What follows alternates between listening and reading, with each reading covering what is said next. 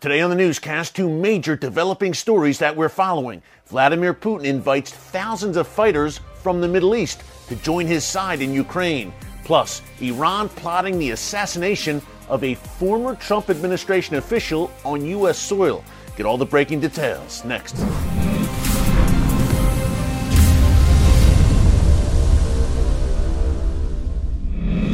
Folks, Erick Stakelbeck here. Welcome to the Watchman Newscast. We are following two major developing stories for you that the mainstream media, surprise, surprise, is largely ignoring, but which have major ramifications for the Russian war in Ukraine and also for the Middle East and potentially that disastrous Iran nuclear deal. But we want to start today in Moscow. A major story again Vladimir Putin is calling for thousands of volunteer fighters from the Middle East to join Russian forces in Ukraine. Now, Putin made the statements today during a televised security meeting with security officials, which was televised on Russian state TV. The Russian Defense Minister Sergei Shoigu was speaking to Putin, and he mentioned to the Russian president that some 16,000 volunteers from the Middle East are ready and willing to come to Ukraine and assist the Russian military in what these Middle Eastern fighters deem a liberation movement, a battle for the liberation of eastern Ukraine from the Ukrainian people. Shoigu threw it out there, and Putin responded right away and said, Bring them on. If they want to join us, they are more than welcome. Again, we reported earlier this week on the newscast on Monday, I believe. You can check it out here in our archives. And while you're there, be sure to subscribe and click the notification bell so you get alerts every time we post a new video. Again, the kind of news you're just not hearing in the mainstream media, and it matters to you. But we posted about fighters from Syria traveling to Ukraine. They are already there, reportedly, on the ground, Syrian fighters alongside Russian forces. Now, these are battle hardened Syrian fighters with obviously over a decade of experience in urban warfare, guerrilla warfare, warfare in close quarters, house to house fighting, hand to hand combat during that bloody Syrian civil war. And that's the major reason Putin is inviting them to join the fight in Ukraine. So we know Syrians are already there, mercenary style fighters, and thousands more now potentially from the Middle East, the world's most chaotic, most volatile region, joining the war in Eastern Europe. Europe, folks, to my mind, this just ratchets things up to a dangerous new level. And the big question here is okay, we know fighters have come from the battlefields of Syria.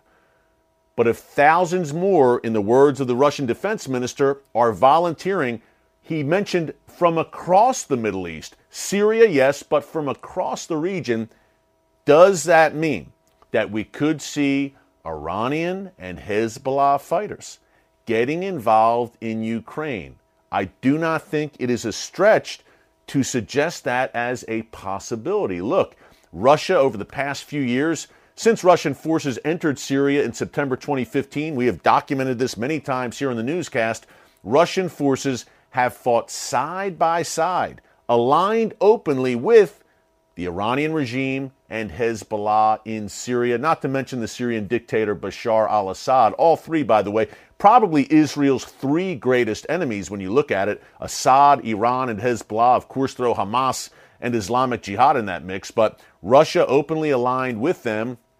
And when you think about it, Russian forces essentially bailed Assad out along with Iran and Hezbollah. Look, Assad in 2013, 2014, early 2015 he was on the ropes, and ISIS and various jihadi groups and other rebel forces were ascendant in Syria, and it looked like Assad was back on his heels to the point where Qasem Soleimani, the not so dearly departed terror master from Iran, more on him in a minute, traveled to Moscow twice to meet with Vladimir Putin and Russian officials in late in the middle of 2015 I should say and implored Russia to come on down to Syria and help out Russia's longtime ally uh, the Assad regime. And that's exactly what Russia did. And guess what? They haven't gone anywhere. They are there to stay at least in their mind. So Russia did that. They helped bail Assad out helped him to prevail in that civil war. Not only that Russia has Iran's back and then some at the negotiating table in Vienna as these Iran nuclear talks unfold. So Russia may say to Iran and Hezbollah, hey, time to return the favor. Hezbollah, Iranian regime, you have battle hardened fighters as well who have fought in Syria and elsewhere across the Middle East, Iraq, uh, Yemen, Lebanon. Where, where do we begin? Gaza with Iranian, Iranian technology and know how going there as well, to the various Iranian proxies across the region. So Russia may be saying right now to Iran and Hezbollah, hey, your ur- urban warfare know how and, and different tactics that you've used in the streets across the Middle East could come in very handy right now to help us in Ukraine as Russia prepares major offensives on Ukrainian cities, going in on the ground in places like Ukraine's capital, Kiev.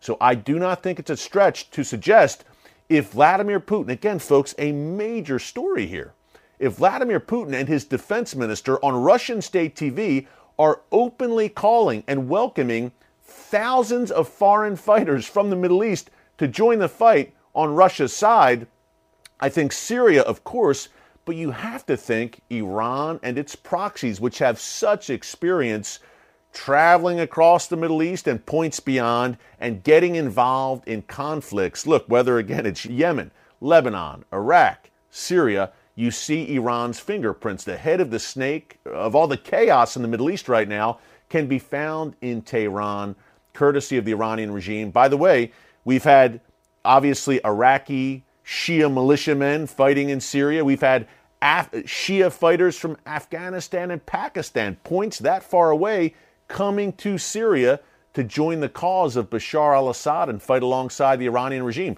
Will we have fighters like that similarly traveling now to Ukraine? Vladimir Putin just put the call out today, folks, a major development. The Iranian regime still seeking revenge for the death of the aforementioned Qasem Soleimani, the leader of Iran's Revolutionary Guards Quds Force, who, of course, was eliminated in January 2020 in a drone strike carried out or ordered by President Trump.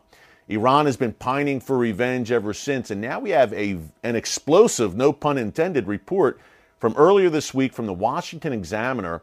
A Justice Department official revealed this to the Examiner that the Iranian regime's Quds Force, the Revolutionary Guards Corps, that elite faction of the regime, has two operatives who I, I, presume are on U.S. soil now, or have been on American soil, who have been plotting to assassinate a former Trump administration official, in particular John Bolton, the former national security advisor. Now, there have also been threats uh, towards the former Secretary of State, Mike Pompeo. Iran wants to avenge Soleimani's death still, and the orders came on down, according to this piece in the Washington Examiner, from Supreme Leader Ayatollah Khamenei to kill a U.S. official, a Trump administration official in particular, because the Trump administration pushed very strong sanctions against Iran, and Khamenei believes that Bolton and Pompeo were at the forefront of that push.